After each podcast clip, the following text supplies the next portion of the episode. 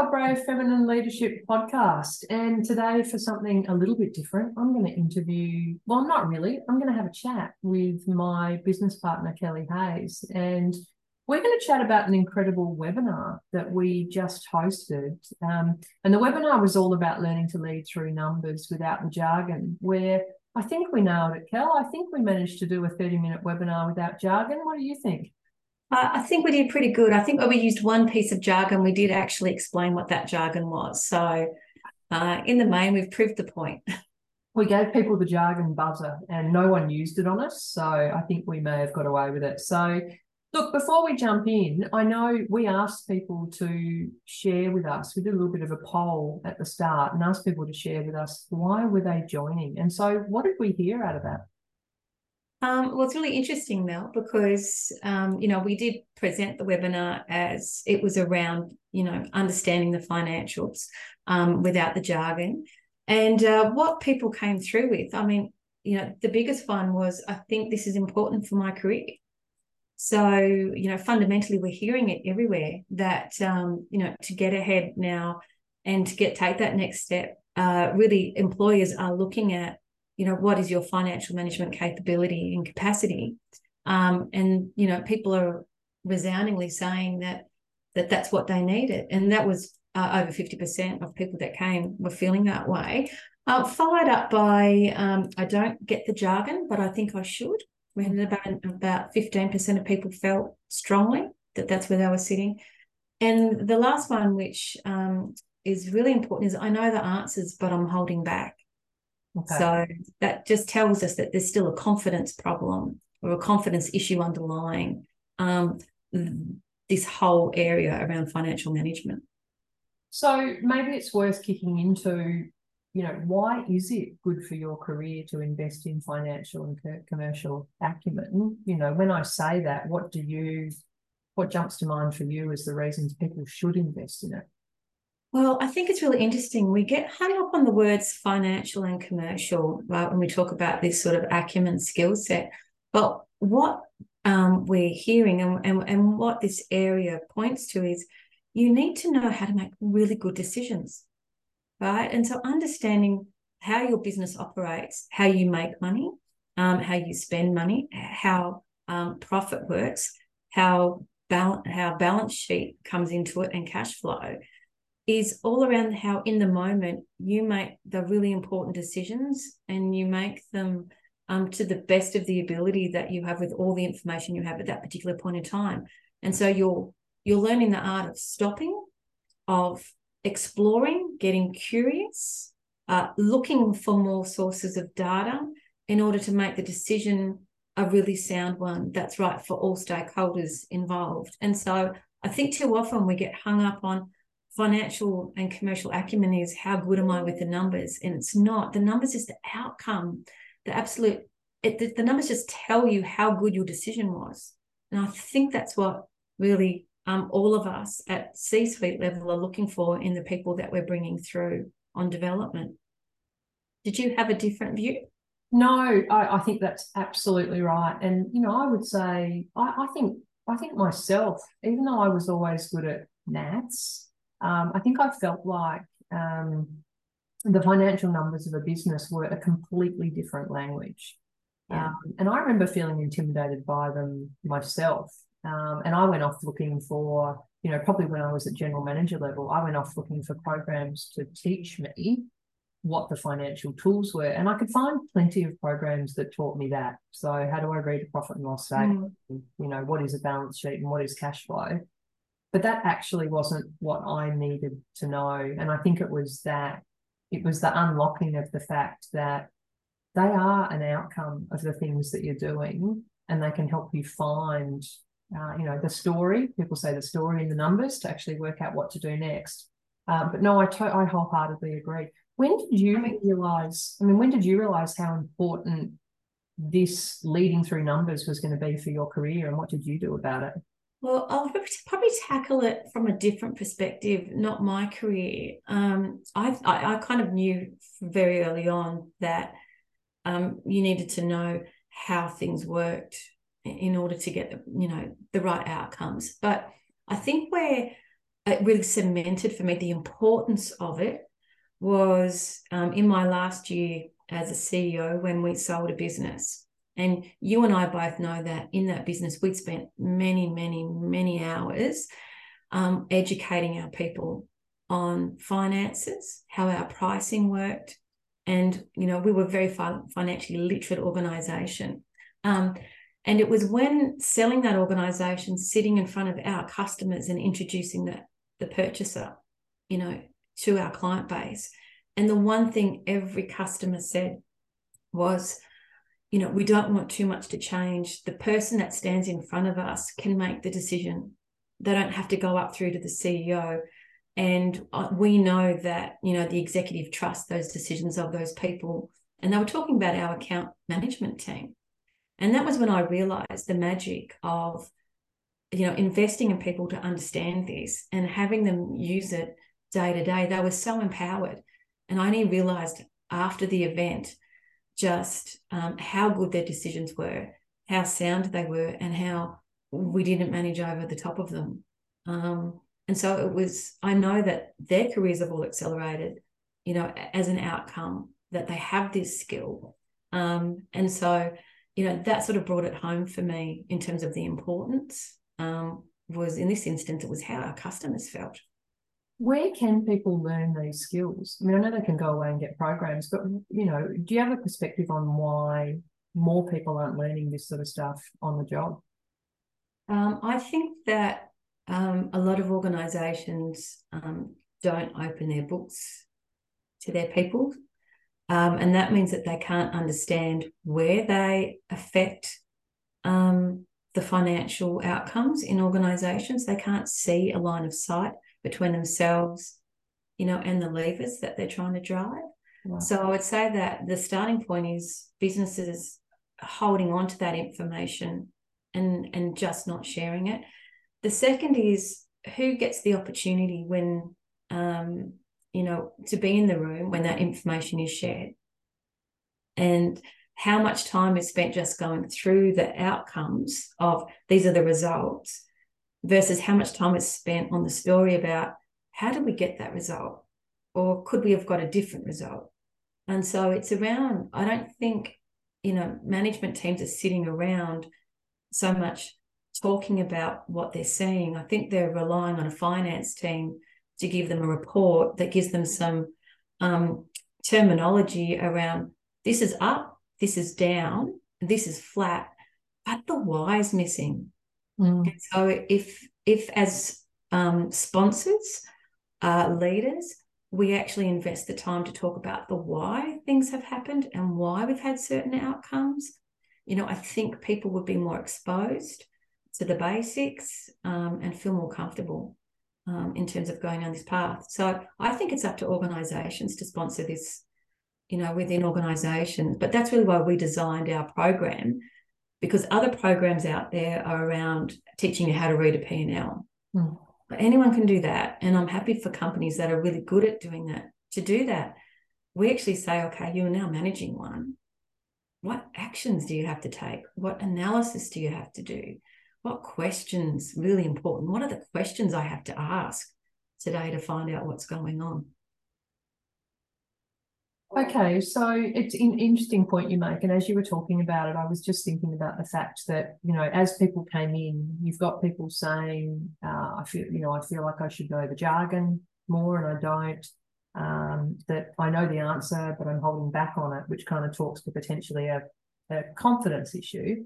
And I know you and I both encourage people to be vulnerable and to sort of open up and ask those questions. So when we think about that, what, you know, you and I had a conversation recently about vulnerability being the new superpower. What are these skills? What are leading through numbers? How do you kind of talk about them? So I talk about it at the very top level.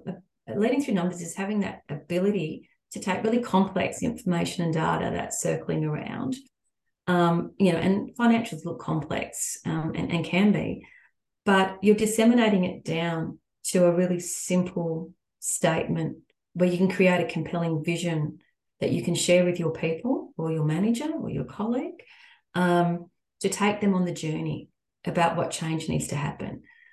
Because, you know, leading through numbers is saying you can analyze a situation, but you've actually got to do something. You've actually got to change the outcome. You've got to move the needle. You know, we hear all these cliche terms, but they're true.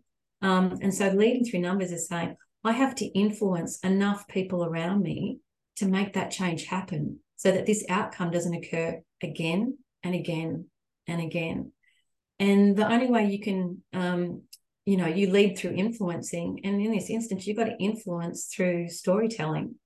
Mm-hmm. And there's got to be a compelling reason for people to follow you. And there's got to be an ask. You've got to involve other people as well. So it's all those things we learn about as leaders.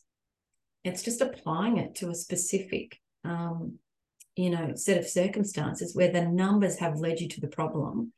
But the same skills that you use to lead you out of a problem that someone else has identified for you is, you know, what I call leading through numbers.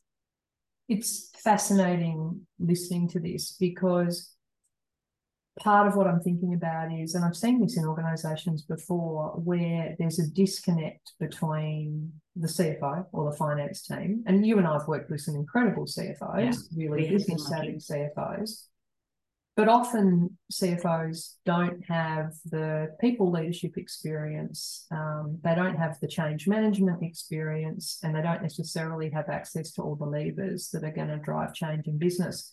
And where there's that disconnect in language, and where you've got, you know, someone who's leading a P&L who isn't able to express the why, or who isn't able to identify necessarily the levers or express themselves in terms of the actions. I've seen CFOs take over the whole forecasting process, and the forecasting process becomes a financial process just based on history, or just based on an arbitrary, we need to take this much cost out of the business, or we need to do these things. And it misses the chance for the executives who actually are going to drive the change to actually have input into that. You know, we've both seen that, right? Yeah. And that's where you have conversations around, are those targets realistic? You know, and that when you leave people out of the forecasting process, you open yourself up to those questions because they didn't have any input. Mm-hmm. And like you said, if you just take a run rate analysis and just use that to do your forecast, you're missing a whole lot of important information and data. That means you could be under forecasting, you could be over forecasting, you could be completely off or missing a big opportunity. I look at forecasting, you know, and we have had some great CFOs that we've worked with, which is why, you know, we've learned this a different way, I guess, which is what's the stuff you can control? What's good performance look like? You don't forecast on poor performance. That's why I don't like straight line analysis, because all you're doing is taking the current performance today and just extrapolating it out. But what does good look like? And then what do I need to change to deliver that number that I'm putting into the forecast? So it's around your decisions, and it's forecasting is around assumptions, and it is around knowing the detail. And it is highlighting knowns that you know are coming at you that are going to materially affect the forecast. Mm. And so I think there's this lovely symbiotic relationship that should exist between finance, a CFO, and a head of operations around synthesizing that together, which is really how we grew up in our organization. We could have those conversations and get better outcomes you know, for the organisation. So I think that the same process you put in place to do a budget, when you do it bottom up, you should be running for a forecast. And if you leave it just to one group to do, then no one's going to buy in. So in our webinar, we took our audience, and I was thrilled with the attendance at that webinar. It's the first one we've done for this particular program, which is a new program for us, the Finance Move to Mastery program. I'm thrilled with both the interest and the attendance at the program, but also we were lucky that, you know, over 75% of people rated it 5 stars. So even better, they got to actually take some value out of it. And I guess that's what we were looking for. You and I hope to share with people, I guess, 5 insights. And we won't go into those insights today, because we might encourage people to sign up for our next webinar, or register their interest for our next webinar. Before I just touch briefly on the program itself, because I'm sure people will be interested in that, anything else you would like to add for people to sort of understand about, you know, the program, why you developed it, you know, or the topic in general, Kel? No, I just think that it's crucial for all of our careers to understand this subject. And I really find that you don't learn it by sitting in a room doing textbook, which is why I created one that's got dynamic tools that we use so that people can actually practice making decisions and changing assumptions and seeing what happens, you know, as an outcome, but also put them in a situation where, you know, they have to create the story and they have to learn how to lead with a compelling vision and share that vision. And I really want people to know that managing financials is not about the numbers. You know, it is about your leadership skills. And, but it's giving you the confidence to go, oh, the number's going to take me to the problem. And so then, you know, I can put it into action. And I just think too many of us go, I'm not going to pursue the area of finance because it's all just maths and Excel spreadsheets.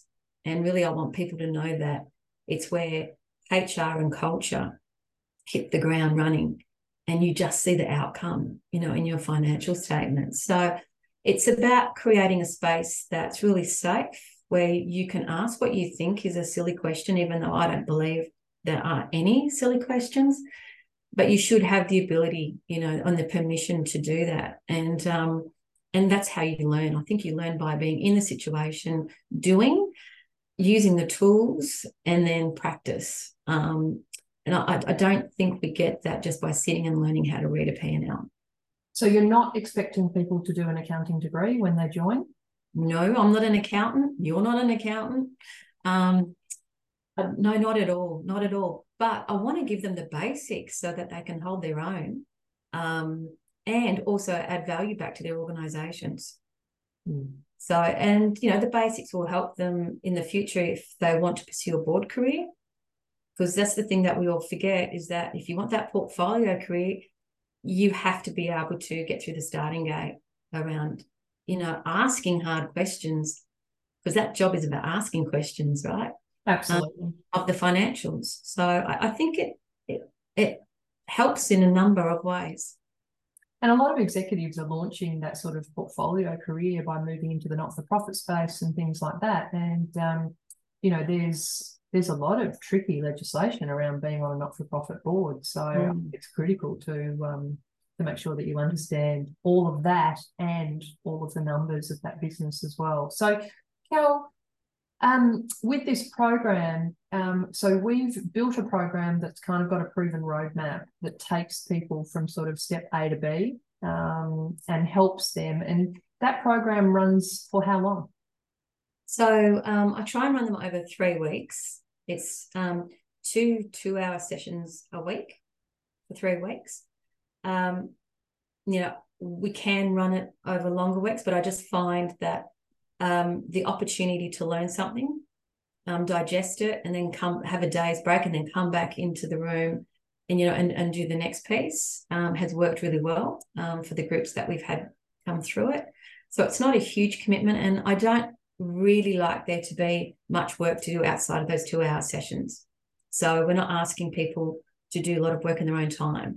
The only own time work, if I can call it that in inverted commas, is that there's a pre-work module called Numbers Ninja, which is 100% online, which is just a baseline, everyone. So you come into the program understanding the basics around the 3 primary financial statements. Fantastic. So that program is split into 3 phases over that period of time. So there's a foundation phase, which picks up the online self-paced work that you've just referenced, so Numbers Ninja. And then we get into the program itself. So we really help what is Leading Through Numbers all about, so a bit deeper than the conversation we've touched on today. We go into one of my sort of favourite areas around it's not about the stationery. And you and I always have a bit of a giggle about this one, but it's so true that people focus on the things they know in the P&L. They see a line item that looks like it's easy to manage, so we'll stop spending on stationery. We'll stop travel. We'll stop, there's all these things that are easy to stop, but don't, they're the red herring. They don't get you to the real problem of what's going on. And then phase 2 is flying leap. So this is where you really get to have a bit of fun. You get on the tools. We get people over any of those fears they've got onto the tools so they can actually see the impact of their decisions in real time. Break it down takes them to, actually getting crystal clear on the problem you're trying to solve. And then I know your favourite part is the insight to action, which is where people actually spring into the right action so they can deliver the maximum impact. And then we finish it up with financially fit. So forecasting the future. We both know that, the credibility of leaders just escalates when they can actually deliver forecasts that are, they're a stretch, but they're achievable. They can rely on the numbers that they're putting forward. What are we going to say there? No, I agree. It's just so often we see with forecasting that inaccuracy is like the bugbear of any CEO and CFO, because they've got to represent that number. And like you said, it doesn't just hurt the credibility of the person that's done the forecast. It's anyone that's representing it. Yeah. Super important. And then 2 more modules. So one's called Mix It with the CFO. And this goes back to the conversation we were having earlier around how do you work out those questions you need to ask to assess the financial health of any company? Yeah. And kind of seamlessly integrate your leadership skills, because it is largely the skills you're going to, or the skills and decisions you're going to make as a leader that are going to influence the change. And then lastly, releasing your inner mandrake. So it's all about, actually cracking the magic aspect of being able to lead through both the numbers and people. So fabulous to have a conversation with you today. I feel all pumped up after we finished that webinar. It was so lovely to see so many people come along. Clearly, the research is clear around these skills being important for your career, and we can point to a whole lot of sources around that. But beyond that, with the webinar attendance today, over 50% of people are telling us they know it's important for their career. And so that gives me incredible optimism about people opting in to invest and do something for themselves about it. Yeah, and I think it goes to the heart of what we're really passionate about is we want 100,000 women to be more intentional about their career. And if people are locking in to the fact that this is vitally important to their next step, then great, because I think it's too easy to bury your head in the sand and hope that you don't need to do anything about it. But all of the reports are showing us that, if you want that career advancement, you do need to do something about it. So for those of you out there who know it's important but may have been guilty of at one point or another, like me early in my career, of putting my hands over my ears and saying, I'm a people person, I'm not about the numbers. I think it's time for all of us to kind of move on from that. And you and I both know that it was those skills that escalated our own careers to the point where we were both global CEOs leading pretty big teams successfully. Yeah. So, Kel, thank you so much for joining the conversation today. I just encourage any of the listeners, if you're interested to hear more, you just need to go to our website, so bravefeminineleadership.com. And you can look into our courses and you'll find Finance Move to Mastery. We would love to see you join us, or we'd also love to see you join the community. So thank you very much for being part of the conversation today. Wishing you a good day. Thanks for having me, Mel. Pleasure. See you soon. Yeah.